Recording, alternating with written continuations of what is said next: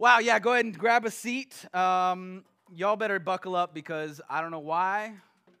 I've got a little bit of energy flowing this morning. I don't know if it was a little bit too much caffeine or, uh, or what's happening here, but uh, maybe it's just the spirit, and I'm glad to be here with you. Uh, let's, uh, let's, let's say a prayer before we get started. Maybe I'll calm down a little bit. All right. Whew, Lord Jesus, um, we just thank you for this time. We thank you for the opportunity to be here um, and for the chance to gather together to hear your word, to experience your presence, and um, to just whew, discover more about who you are, discover, discover more about who you say we are. And uh, Lord, we're just going to press into that truth this morning. And so we welcome you here. Holy Spirit, come, move powerfully, speak to us, speak truth. Um, God, if there's voices that are here in this place or that are uh, at us from outside that are not truth, I ask you just to, to, to push those out. Lord, we just ask for your truth to reign supreme in this place this morning um, and for your presence to be here with us um, like we know that it is, but we want to feel it, we want to know it, we want to experience you this morning. We love you, Jesus. And we pray all this in your name. Amen. Amen. Amen. All right. Well, good morning, everybody. Welcome to 2021. I am glad you are here. I am glad to be here. Um, and uh, now our lives are better, like Doug said. We get to move on. And remember, no, I'm just joking. Our lives are not better. Our lives are the same as they were before. Um, just because the calendar flips does not mean that um, things have totally wiped out and we, we start new. It's 2021. It means it's a new year. It means that we get to continue enjoying one day at a time in relationship with our Father God. Um, and, uh, and so that's a, that's a big thing. That's a good thing. Um, this morning we're going to dig into the uh, junk drawer, the sermon junk, junk drawer. Um, I can't even say not not a drunk drawer. That would be different, but that might be what I sounded like. Um, sorry, told you I don't know what it is this morning, guys. Junk drawer, the junk drawer, um, and uh, so there we go. We're going to talk this morning about the real deal. All right what's the real deal? Or, or who being the real deal or the real McCoy? You know what that saying means, right? You all kind of know what that. I looked it up. The real McCoy doesn't really come from anything. There's a lot of theories about where that phrase comes from. Um, some people think it's like a derivation of like uh, uh, people mumbling something from Scotland or something like that. Anyway, I don't know. We know what the real McCoy means, and basically, that idea is just about being uh, genuine, right? Being the genuine article. That's another way to say it. Being the, the, the through and through, there is nothing fake about that person or these people or whatever. They are as real as it gets. Um, and uh, so we're going to talk about genuineness this morning. Um, a couple of weeks ago, or a couple months back, I should say, we talked about this idea of hypocrisy because hypocrisy is the other end of the spectrum from genuineness, right? Um, and, uh, and so we talked about hypocrisy when we talked about Romans 12, verse 9, which is the verse that says, Let love be without hypocrisy.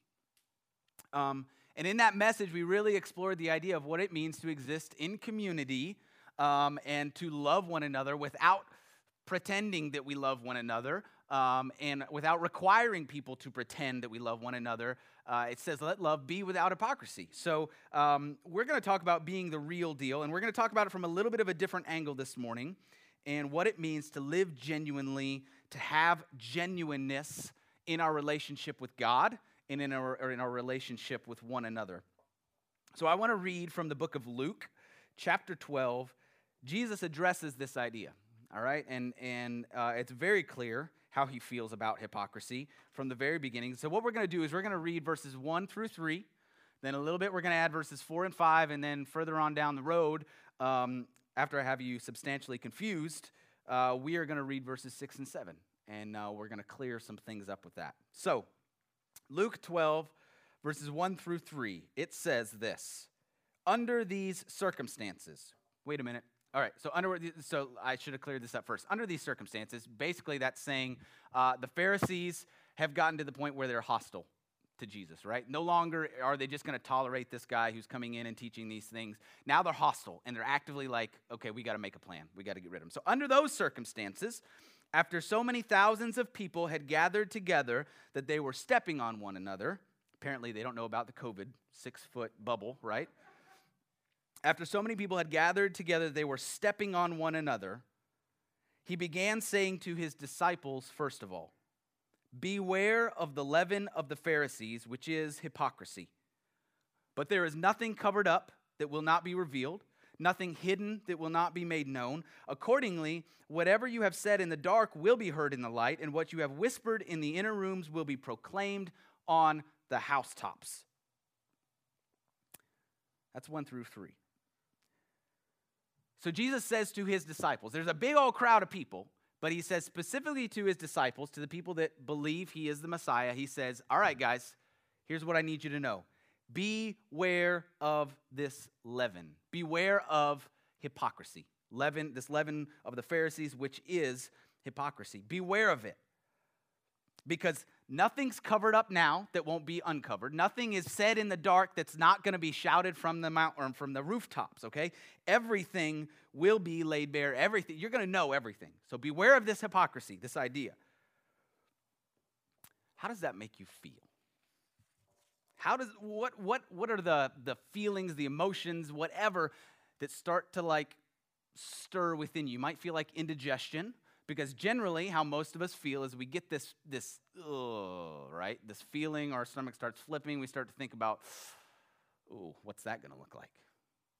When's that to happen? When's god to lay bare everything that i thought was hidden all those skeletons that i put away in the closet when are those to get exposed right? When's god to do that?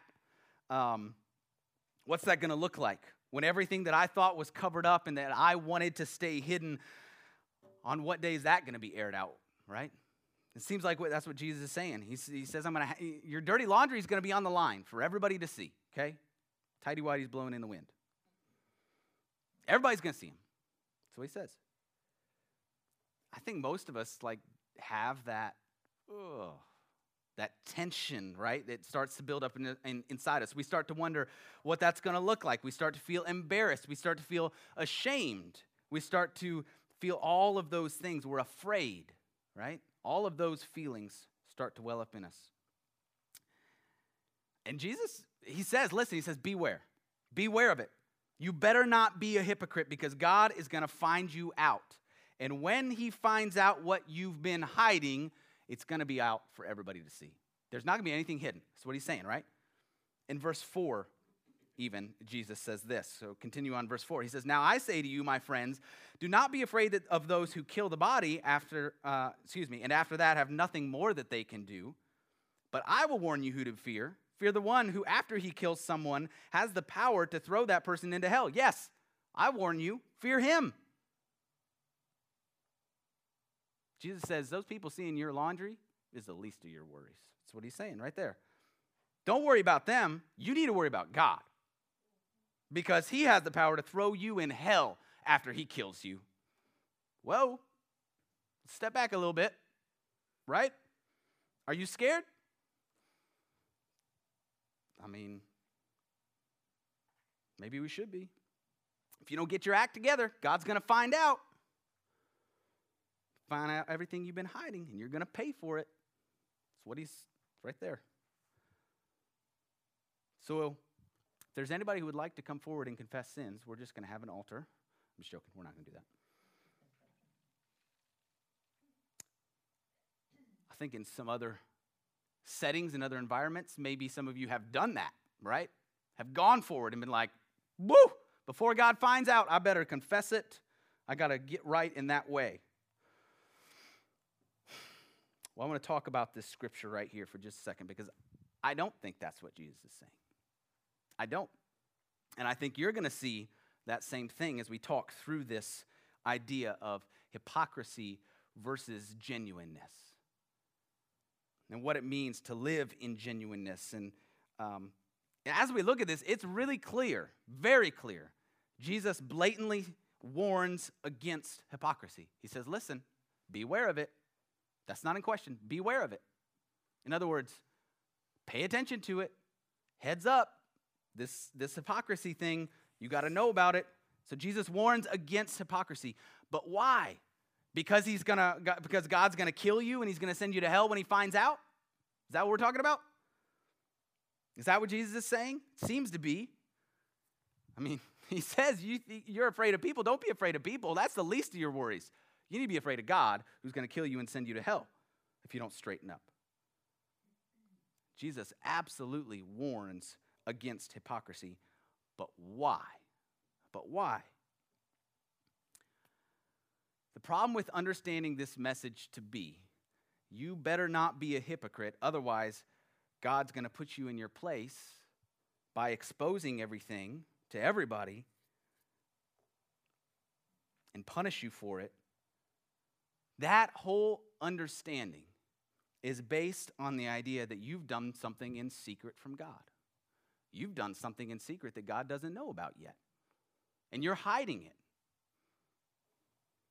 And that Jesus is warning his followers that, man, God's going to find out, and when you do, he's going to shame you and he's going to punish you for it. But wait a minute. God is aware of everything you've done and everything you will do right? He is 100% aware of the failures in your behavior. So it's not a surprise to God, even if you're hiding it. It's not a surprise to Him, which means He's not going to suddenly discover something that you've done, and now He's going to punish you and shame you for it. So, why? So, so if that's not why God or Jesus, who is God, is warning against hypocrisy, why does he say, beware of hypocrisy? Why does he stay, say, stay away from it? He says to stay away from hypocrisy or be aware of hypocrisy because living in hypocrisy is a cycle. And it's a cycle of fear and it's the cycle of shame, and then there's some self righteousness that happens, and then there's some judgment that happens, and some condemnation, and now we're afraid again, and now we're ashamed again, and now we're in self righteous and judgment. All this stuff, right? It's just cycle. It's the cycle. We're going to explore that in just a minute. But the, the reason, and we, as we flesh this out, you're going to see the reason that, uh, that Jesus warns against hypocrisy is because hypocrisy prevents genuine relationship because hypocrisy nullifies the very reason for your existence. Okay? You will miss the entire reason for your creation. And that reason for your creation is relationship with God and relationship with other people. It always comes back to that. That is the reason for your existence. And hypocrisy nullifies genuine relationship. Hypocrisy prevents you from enjoying relationship with God and relationship with other people. So let's explore this idea of hypocrisy right now. I'm calling this uh, the cycle of hypocrisy. And I got a little diagram that I want to show you. This is a cycle of hypocrisy. The first step in this process, the first step in, in, in this cycle of hypocrisy is that we recognize that there is a standard that I don't meet. Okay? There is a standard, it is God, and I don't measure up to it. So we're, we're recognizing that, right? Romans 3.23 says, all of sin fall short of the glory of God. We know that. We know that God is God. We know that I am not. I'm not measuring up to God. And there's, there's something up there. I'm a sinful person, okay? I've broken the laws of God repeatedly, over and over and over. I'm not a good person, whatever, however you want to say it. There is a standard, and we don't meet it. We don't live up to it. When we come to that understanding of our sin, generally what we experience is we experience what Adam and Eve felt and experienced in the garden when they sinned. And it's fear and shame, okay? We experience fear and shame when Adam and Eve sinned, they hid from God because they sinned, right? God says, Where are you? Why are you hiding? I said, We, we hid because we were afraid. They're afraid of God and they're afraid of the punishment that would come for not meeting that standard, not living up to that thing. And they were ashamed. They made clothes for themselves because they realized they were naked. So they covered themselves up because they were ashamed. Fear and shame. That's the experience. When we meet that or when we, when we see that standard, we recognize there is a standard and that standard does exist and we don't meet it. We are afraid of punishment and we are ashamed for our failure. Okay?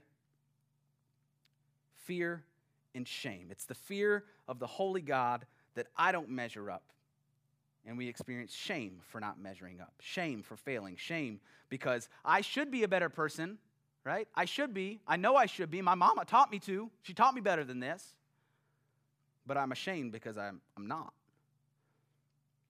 That's the first cycle or step in this cycle of hypocrisy.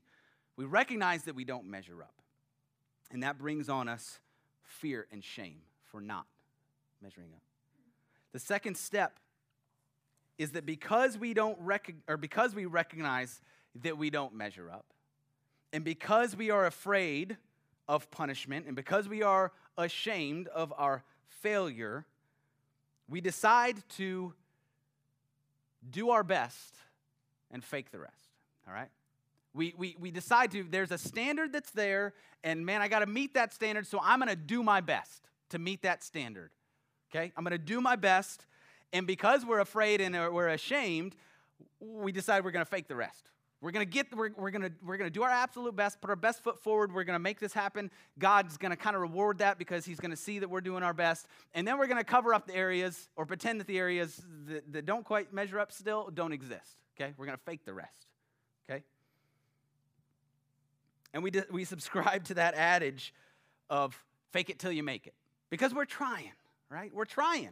So we fake it till we make it. We're just going to pretend that, that we're doing it, and until, man, pretending when we do it uh, eventually leads to doing it, to being able to do it, right? That's, the, that's that whole process. We'll do our best, we'll make our best effort that, uh, that we can, and then we'll fake the rest because there is a standard. And I at least want to try, and I at least want to look like I'm doing what I'm supposed to be doing, okay?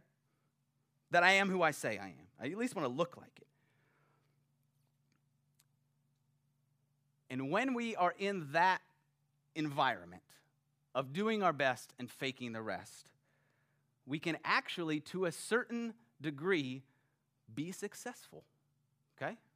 We can become successful at doing our best. There is a certain level of, of success that we can find there. There are certain things that we can excel in, that we get to, we get to be good at. Okay? Maybe we're good at creating good habits and we create those good habits. We become very disciplined in our devotions. We, we wake up at 5.30 in the morning, immediately hit the ground with our knees on the floor and, and pray to God about how this day is going to be. We get good at that. It's great. It's great. Not saying it's bad. Okay? But we get good at that.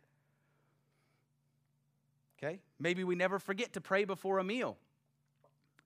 We get good at these aspects or these elements of holiness. We change the channel during the Super Bowl halftime show because that's not what we need to see, right? We get good at that. We're skilled at doing those things, at those certain elements of holiness. And when that happens, when we're successful to a certain degree at doing our best, not only do we still have that fear and shame, now we throw a little bit of self righteousness on that because that's the definition of self righteousness. We are being righteous by our self efforts, okay?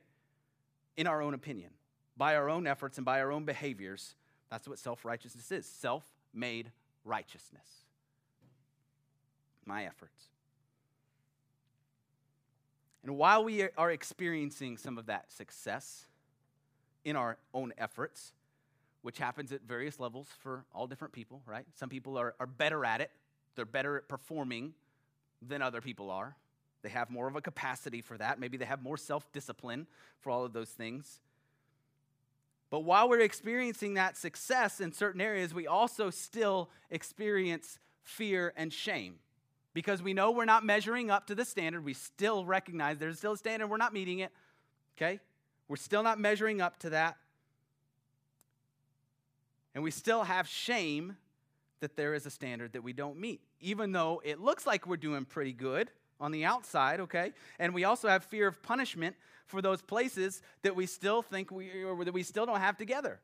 Because we're afraid, well, okay, God, mm, listen, I know I'm pretending, I know I'm making it look good, I know I'm doing pretty well here, um, but God's going to get me for that one, right? God's still going to come back around and, and get me for that. Though there is less fear because, I mean, honestly, we're trying hard and certainly my efforts mean something, right? But now we don't just have that shame and fear. Now we also have fear that we're going to be discovered for those areas that we don't quite have it together, that we're pretending in, that we're faking it until we make it, right? We're just trying to make it before somebody dis- discovers that we're faking it. So we have fear of being discovered on top of fear of punishment. Now we have uh, shame for not making the mark, and we have shame for covering up the fact that we don't make, a, make the mark. See what's going on? While also still being pretty proud of ourselves for being successful in certain areas and kind of covering up the rest, shoving that under the rug. So that's the second step. Do your best, do our best, and fake the rest of this cycle of hypocrisy. We make our best effort to live up to the standard and we kind of fake it until we can make it, right? Until, yeah, well, we still can't quite do it. And we're still experiencing shame for not meeting the standard. We're still experiencing fear that somehow God's going to get us back. But now we're also experiencing fear and shame for faking it, fear and shame for, for, for potentially being discovered, while also still being self righteous in our successes. The third step of this cycle is that now, while we're doing our best and we're meeting some measure of success, because we're doing our best and meeting some measure of success, we now hold others accountable to meet the standard in the same way that we are, right?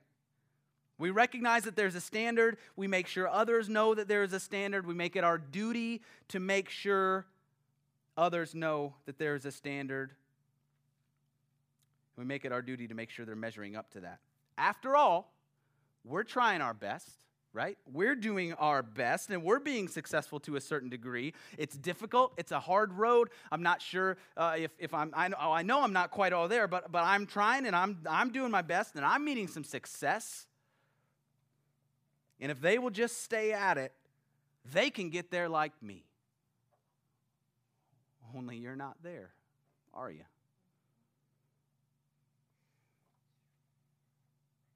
But you should have and you know you should have. And so they should too. And our successes in our self righteousness show that it can be done, right? Come on, everybody can do it. If, and if they aren't doing it, well, they just aren't trying hard enough. So we hold others to that standard. And when somebody else isn't finding success at least equal to ours or in, in, in, in, an area that we feel that they should be finding success, and it looks like, or maybe it just looks like they're not trying hard enough, now we can throw on top of our self righteousness judgment and condemnation because they aren't succeeding. Okay? So we add that on top of this thing. All the while, still experiencing fear for the punishment of the things that I've done and continue to do and continue to mess up on, though, I mean, mine aren't as bad as theirs, right? Mine aren't as bad as other people's. All the while, still having shame for knowing we're not succeeding in certain areas and experiencing fear that we're going to be discovered for all of this, and shame for our failures in that way. And now we're back to the top of the cycle where we recognize there is a standard that we don't meet. So I'm going to try a little harder to meet it. Do a little more to do our best. We do a little more faking till we make it all right? We do a little more holding others accountable to the standard that we don't meet, but that they should, because I know I should. And there's judgment, and there's fear, and there's shame, and it goes on and on and on, all the while being reminded that we don't measure up. And the cycle spirals and spirals and spirals and spirals.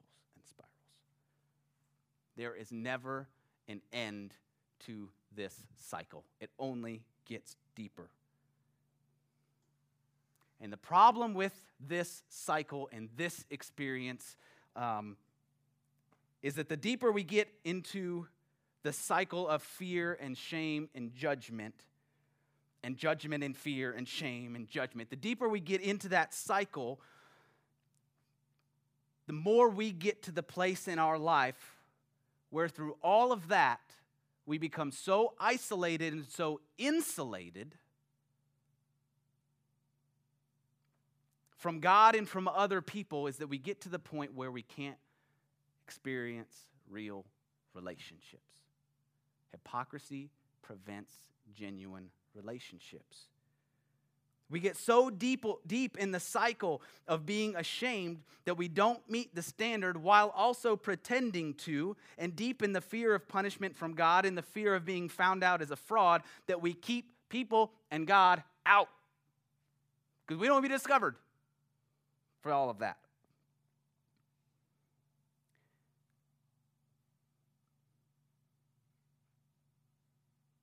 And when we do find some kind of a relationship, with people. The relationship is with the image that we're projecting. Okay? It's not with me, it's with my hypocritical image that I'm putting out there. It's not the real, genuine me. Okay? Which means that the real, genuine me doesn't get to experience that relationship and enjoy that relationship. It's like in the, in the cure. They write that the problem with wearing a mask is that only the mask receives the love.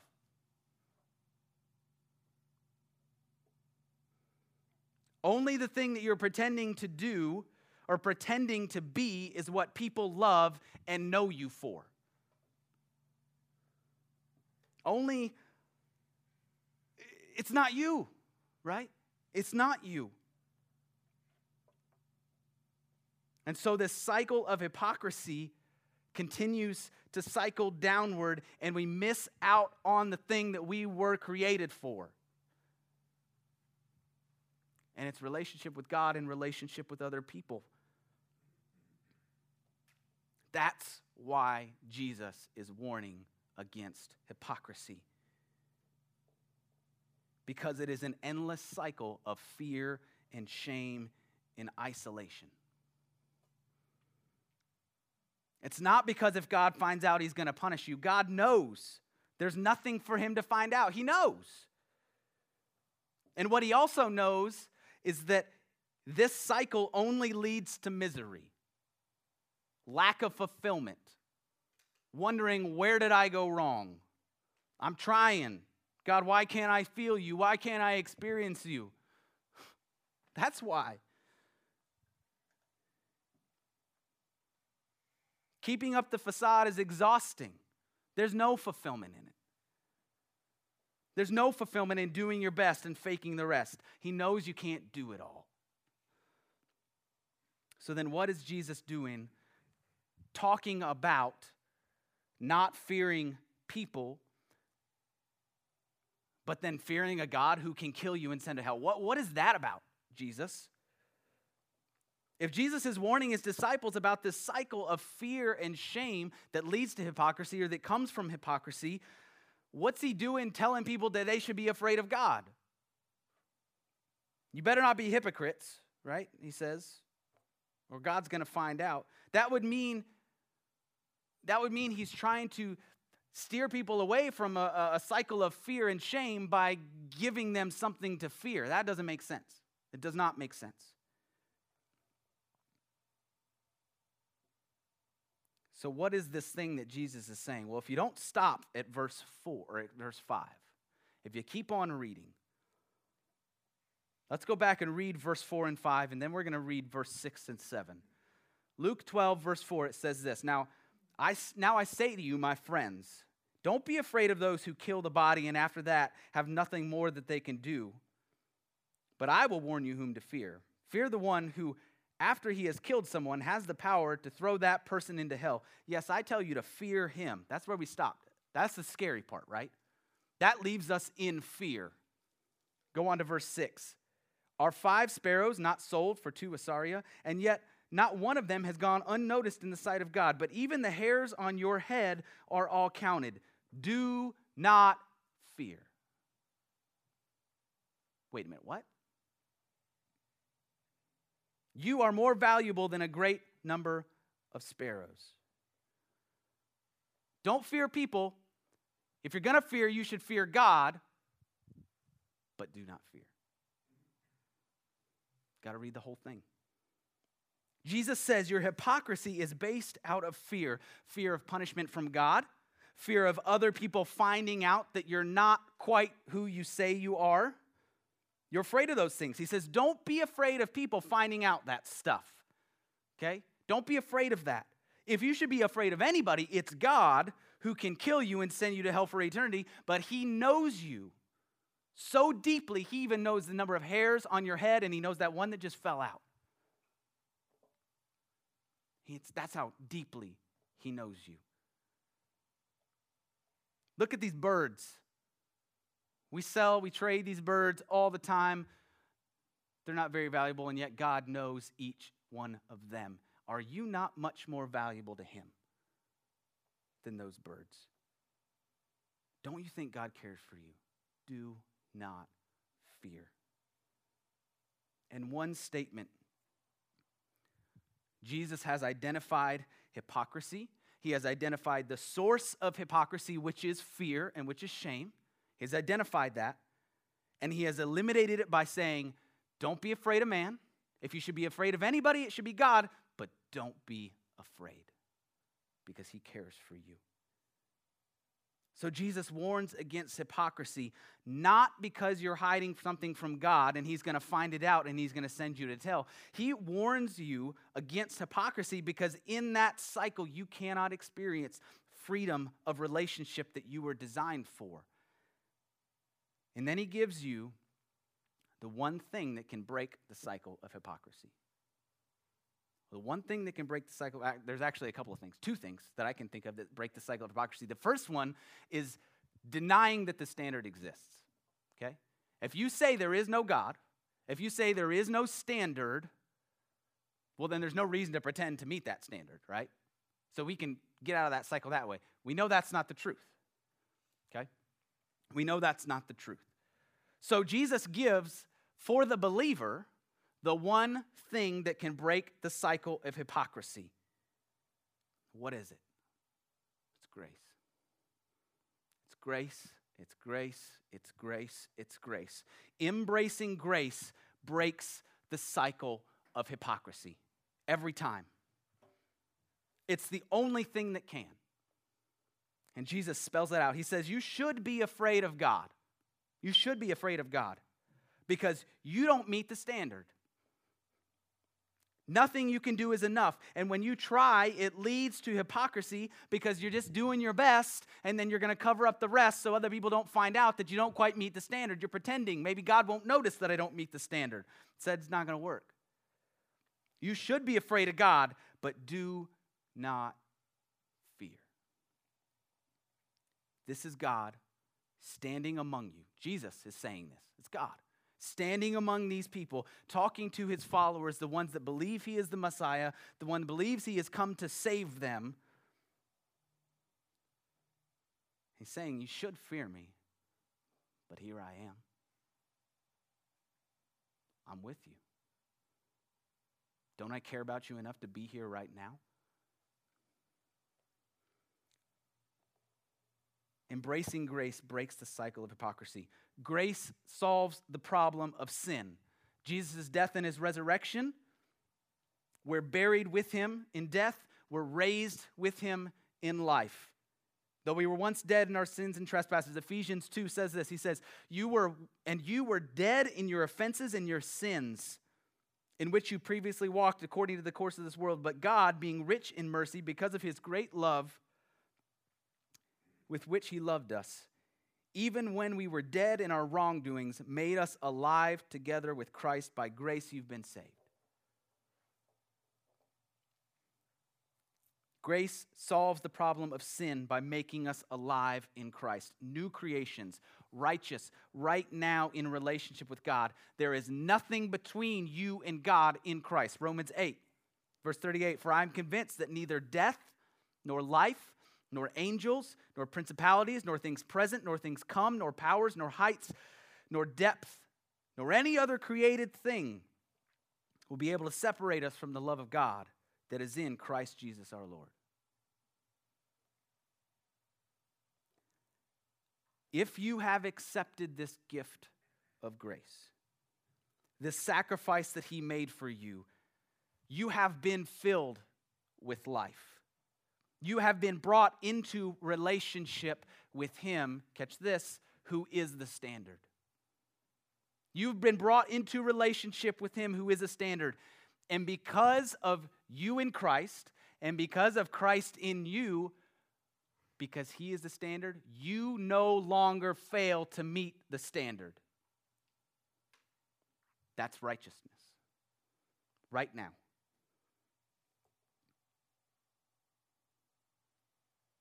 You no longer fail to meet the standard because God is the standard and God is in you and you are in God. Christ in you, you in Christ. Grace. It's God's gift to you. Free, no strings attached. It's not given as long as you promise to try hard in the future or to make up your mind to strenuously give it all you got. Grace, by definition, is undeserved in any form. There's nothing from you at any point. If at any point you are given grace because you did your best or you did a, you did a little better or you're trying hard enough, that's a condition that it's given to you on and it's no longer grace. Paul says the wages of sin is death, but the gift of God is eternal life. It's a gift because it's given to you. If, if, it's, if it's not given to you freely, then it's a wage. Our wages are death, not life. But we've been given life in Christ. Grace breaks the cycle because Christ in you and you in Christ no longer fall short of the standard, which means you have no reason to fear God. Jesus says, don't fear. You have no reason to fear God in Christ, no reason for shame in his presence. Which means you have no reason to fake it till you make it. You know there's not righteousness in your self efforts. You have no reason to fear being discovered as a fraud because you can be absolute, genuine you in His presence. You can be the real deal as you are. And knowing all of this to be true for you in Christ, you have no judgment or condemnation for those around you who are in Christ, whether they're performing well or not. Grace discovered and applied at any point in the cycle of hypocrisy obliterates it, crushes it, blows it out, doesn't exist because there's no need for fear and shame. There is no need to pretend, there is no need to fake anything. In grace, God knows exactly where you are. There's nothing that you will do that surprises him. He knows the number of hairs on your head. That's what he's saying. He knows what you did yesterday. He knows what you're going to do tomorrow. There's not a reason to hide, there's no reason to pretend that you have it all together. Doing that only sets you on the downward spiral of fear and shame and pretending you got it together. And just because you apply grace one time and break free from that doesn't mean that you don't step back into it at some point. We've all been there, right? We've all been, we, we experience grace and the freedom of grace. That doesn't mean you won't ever be tempted or blindly walk into that downward spiral of fear and shame again. We're susceptible. we're susceptible to, to people's thoughts and opinions that we're surrounded by, especially if those people are in themselves the cycle of fear and shame, right? That's why Jesus said to his disciples, He says, Beware of the leaven. Beware of the leaven of, the, of, of hypocrisy, the leaven of the Pharisees. It's not by chance that he uses that image of leaven. Leaven is the thing that you use to make dough rise, right? So think yeast.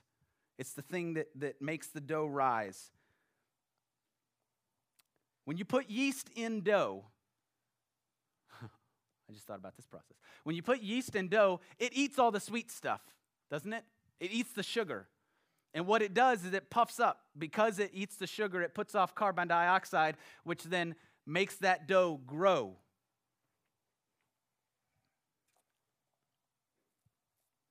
It's a fermentation process, it's a souring process when the yeast is present.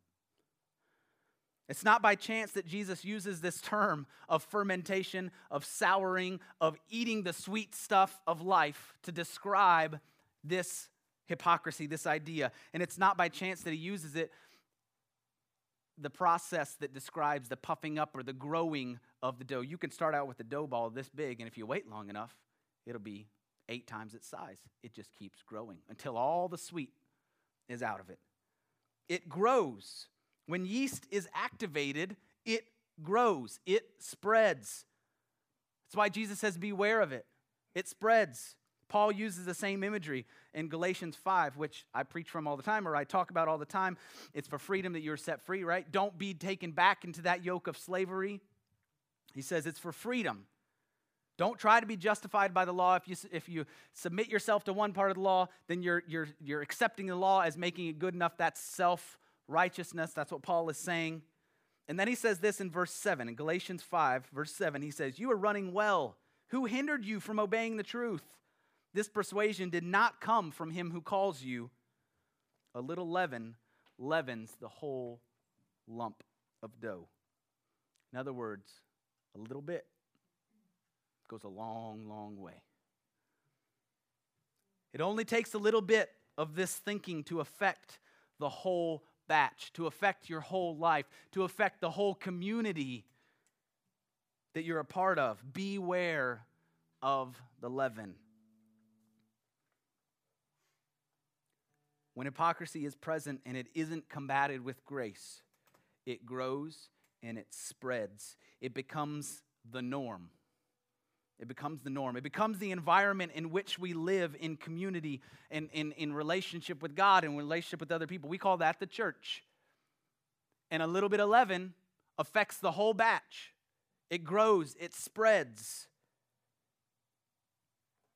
And then we try to live in that community in relationship with God and with others, but we can't because then we're stuck in the cycle of fear and shame and hypocrisy and hiding and putting up this this, this front that we got it and things are good and we're okay and I got this sin stuff under control.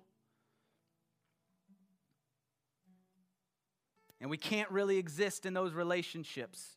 We can't really enjoy those relationships because all that we can love are the masks that people are putting forward, and the only thing that experience experiences love is not me, but it's the projection that I'm putting out there, it's the mask.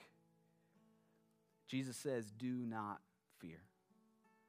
Do not fear. There's no reason to be afraid of people. If you're going to be afraid of anything, be afraid of God, but don't be afraid. In Christ, you don't fall short. In Christ, you don't fall short. God is love. Perfect love drives out fear in Christ. Jesus knows that you cannot experience the fullness of what you were created for if you're living in fear and shame. If you're living in that cycle of doing your best and faking the rest. When you're born again, you're a, you're a new creation. And when you're a new creation, you have nothing to fear from God. You don't have anything to fear from God, and you don't have anything to fear from people. Living in genuineness, for better or worse, living in genuineness is the only way that we can ever enjoy relationships. If you've ever been in a relationship where one of you is not genuine, it's not an enjoyable experience, is it? where you find out so and so's been pretending to love me, or, or maybe they genuinely love me, but they've been doing some other stuff and been hiding it. That's not an enjoyable process. And if you're both in that situation, well, you don't even know each other. You don't even know each other. Living in genuineness for all of its mess that it will bring, because people are messy. But if you can live in genuineness, that is the only way to ever enjoy relationships. And if you can live in genuineness in your relationship with God, knowing that He knows you better than you know yourself, if you can live in that place with Him, then you can enjoy your relationship with Him. Oh, you can be saved and still be in this hypocritical cycle. You can be saved for sure, but you will not enjoy that relationship the way you can enjoy it when you're genuine with God. And that's only possible because of grace. Because grace steps in and says, Stop. I fixed it. I fixed you. There's no reason to fear, there's no reason to be ashamed. We have grace from God, and we have grace for others when they aren't perfect either, because they never will be. And that includes people when they're stuck in that cycle and you're feeling the wrath of their condemnation for saying that you're not enough and you don't meet the standard. You do meet the standard in Christ. You do. But we can still have grace for those people that don't quite get that yet. And we can have grace in our community when we mess up.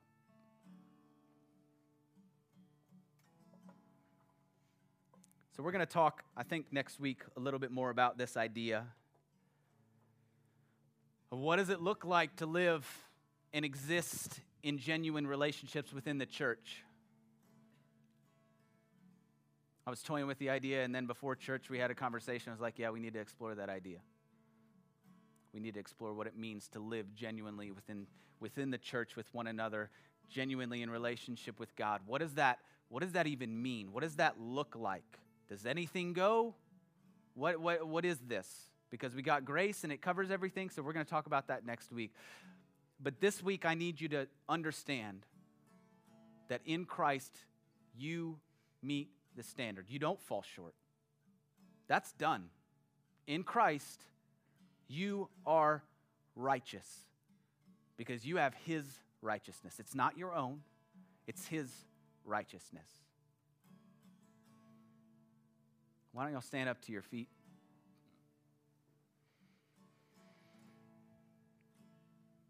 God, you are God. We are not.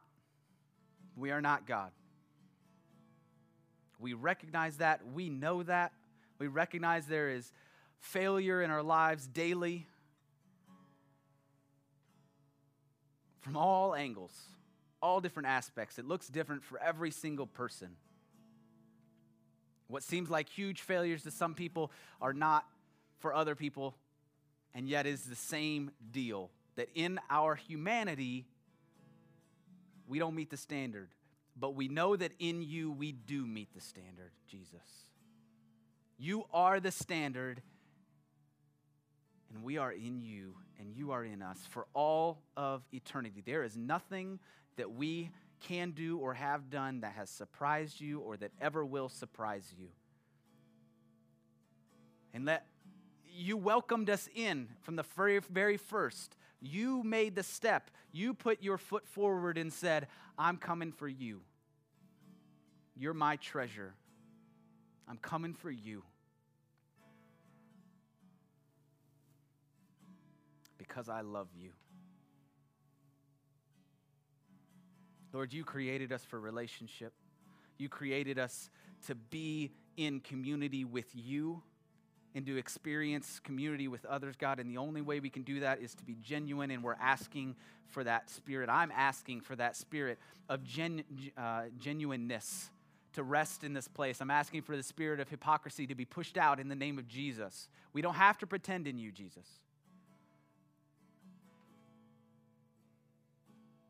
Because we're made right in you. Lord God, shower us with your presence. Shower us with your love. We recognize the mercy that you have given us, and we accept the grace that you have provided for us in the thing that you have done for us and in us. In Jesus. Lord, we love you. We love you. God, we just want to worship you. We want to recognize who you are and what you're doing. And we just pray this in Jesus' name. Amen.